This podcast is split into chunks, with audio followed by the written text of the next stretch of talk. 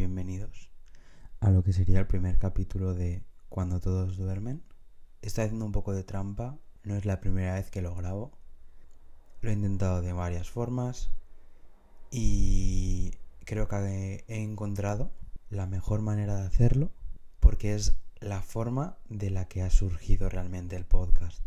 Surge aquí, es decir, en horas en las que todos duermen menos mi cabeza, horas en las que le doy vueltas a todo, horas en las que me cuestiono todo lo que actualmente hay en mi vida, en si estaré haciendo las cosas bien, en si no, todos los pensamientos intrusivos aparecen y realmente como el podcast surge aquí, creo que a lo mejor es la mejor manera también de empezar y de abrirme, ¿no? Porque es como el podcast lo quiero para eso, quiero un lugar seguro en el que hablar un lugar donde poder decir lo que me plazca, sin tener en cuenta obviamente ciertos límites que puedan haber, como legales, por ejemplo. Las otras veces que he probado tenía un guion como muy estructurado y me he dado cuenta que realmente no va conmigo. Nunca he sido una persona con las cosas claras, siempre he ido haciendo un poco lo que me ha, me ha ido en gana, un poco lo que me ha ido surgiendo un poco pues lo que sentía en ese momento. Quiero que esto sea así porque si no no sería yo, que es para lo que realmente estoy haciendo esto. Entonces, la primera pregunta que yo mismo me, me planteo a mí mismo, ¿no? Que, ¿qué, ¿Qué sentido tiene esto? Como he dicho, es como una forma de yo abrirme. No soy una persona que, que se le dé bien en sí hablar en persona, cara a cara con la gente, de mis, de lo que siento, de lo que me, de lo que me remueve por dentro. Pero sí que es verdad que, que, por ejemplo, a través de una pantalla, yo, por un audio de WhatsApp, que es la, forma que más uso para comunicarme, me, me siento cómodo. ¿Y por qué no pasarlo a, a un sitio donde me pueda escuchar más gente?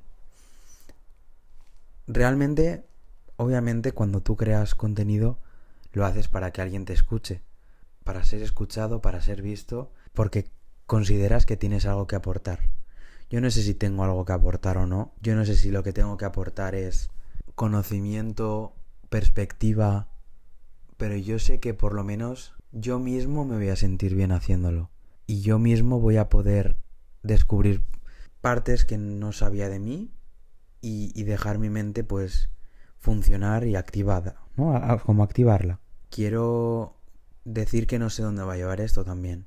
Yo voy a intentar que esto también tenga cierta coherencia. Al final, si no, por mucho que mi cabeza sea un, un cacao ahora mismo, tampoco voy a hacer, voy a ir saltando de tema en tema. O sea, no, sino que, que tenga cierta coherencia, ¿no? Igual que también tiene que tener cierta coherencia el hecho de, de subir con regularidad es decir, no, no grabar esto y que se quede en el olvido o que se quede en un primer episodio que no sé qué nombre le habré puesto, pero por lo menos en el guion tenía puesto no aguantaba más. que por lo que he ido diciendo se puede intuir por dónde va. Con esto daría comienzo a lo que es el primer episodio del podcast, que como he dicho, no aguanto más. Y como he dicho, pues es la una de la mañana y, y me he dado cuenta de que cuando realmente siento que no aguanto más es ahora, por la noche. Cuando se me viene todo encima, considero que estamos en un punto de total inflexión. Creo que, que realmente, por ejemplo, la pandemia nos ha mermado mucho en ese sentido. Salen a relucir como nuevos conceptos ahora, que como el de la batería social, aparte de, independientemente de todo, sí, más todos los problemas mentales que se ha reconocido que, ha ido en aumento, sobre todo en gente joven, ¿no? Y yo creo que en parte viene de la, de la pandemia. Y es desde el momento en el que yo sé que no está todo bien, ¿no? Aquí dentro, en la cabeza. Eh, la pandemia supone un punto de inflexión muy heavy. O sea, no hace falta que lo diga, pero de repente se termina todo lo que es la, la vida social y para un chaval de 17 años que era, ostras, a mí se me viene el mundo encima. Y se me viene el mundo encima hasta el tal punto en el que estamos ahora. en 2023, con casi 21 años, en el que eh, somos... Voy a intentar generalizar porque creo que hablando con la gente me he dado cuenta de que, que no soy el único. La mayoría de problemas se te hacen cuesta arriba. Lo que es, por no hablar, es que ya si me meto en el berenjena de hablar de eh, la educación, de la carrera universitaria y de lo mucho que nos está costando a todos poder llevarla con cierta estabilidad sin que nos desgaste al completo, wow, por no añadir lo que he dicho antes, la maravillosa batería social. No sé muy bien de dónde saldrá, o sea, quién habrá nombrado por primera vez este concepto, pero vamos, yo desde el primer día que, que dije, sí soy, soy yo, es que soy totalmente yo. Socializo tres días y necesito una semana de recuperación. Una semana para decir, yo solo necesito, necesito estar yo solo, como en pandemia, yo solo en mi casa sin ver a nadie. Y por eso digo que, que, que creo que la pandemia en ese aspecto también nos ha influenciado mucho, ¿no? Porque fue un shock muy grande después de, de toda la vida no tener contacto con nadie más que a lo mejor con tu familia. Pero más shock para mí fue volver a tener el contacto. Yo en mi casa no, no, no pasaba nada. O sea, no habían malentendidos, no habían discusiones con nadie, nadie se sentía mal, no, no había responsabilidad afectiva tampoco, porque no había contacto, más que una videollamada o que unos mensajes, ¿no? Eso yo creo que se alarga hasta ahora, hasta el momento en el que estamos tres días con gente y necesitamos realmente estar dos días más, los dos días siguientes solos, sin contacto con nadie. Y claro, le sumamos toda la carga que, que había dicho, toda, todo un sistema educativo que se, se, se va cayendo por todas partes. Y un sentimiento yo creo generalizado, por lo menos en gente de, de mi edad, de incertidumbre, que, que, dices, es que no, es, es muy difícil lidiar con todo. Y yo ahora considero que, o sea, igual en este punto me puedo considerar ahora mismo como que estoy dando voz a, a un sentimiento generalizado que por lo menos sé que en mi círculo se tiene. Que somos gente de 20 años que no sabemos nada. Para empezar no sabemos hacer nada, pero es que tampoco sabemos qué nos depara nada. Es, es como un, un limbo existencial constante que, que me, me, me genera muchísimo agobio, muchísima ansiedad, muchísimo descontrol y hace que, que, mi mente esté todo el rato de un lado para otro, con el síndrome del impostor saliendo a cada rato. Es como un, sentimiento de... Es que encima frustra, o sea, sale frustración. Un sentimiento de frustración que, que eso, que no... Que, sobre todo que te paraliza un montón, ¿no? Porque yo, por ejemplo, lo pienso y yo me siento tan, tan inútil por ejemplo, en mi, en mi ámbito, ¿no? De, de la comunicación. Yo considero haber aprendido pocas cosas realmente.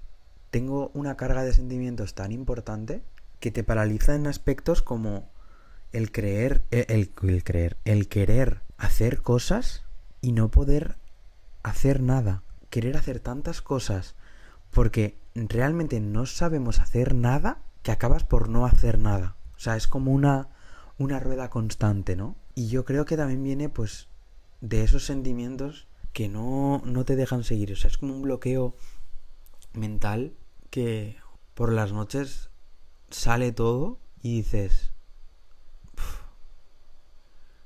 ¿qué hago con mi vida? Y yo no sé si hablaré en nombre de más gentes, pero yo creo que sí. Necesitamos que la terapia sea más barata y necesitamos un, un, un buen milagrito. No sé muy bien lo que necesitamos. Unas vacaciones, porque ya, ya fue demasiado curso. Lo que seguro sí que necesitamos es una reforma de, de la educación inmediata, que aunque no nos pilla a nosotros, que pilla a los que vengan. Realmente tampoco quiero alargar por alargar el episodio, ¿no? Porque considero que, que ahí está un poco la gracia. Yo me voy abriendo y poco a poco van saliendo van saliendo cosas. Necesitaba grabar este episodio ahora porque ahora mismo si no estaría eh, tal vez llorando. necesitaba sentir que en algún momento alguien me va a escuchar. No sé si va a salir este episodio o no, pero, pero lo necesitaba, ¿no? Como, como sentir eso, que, que en algún momento esto va a ser escuchado por alguien. Y que en algún momento a lo mejor alguien se va a sentir identificado.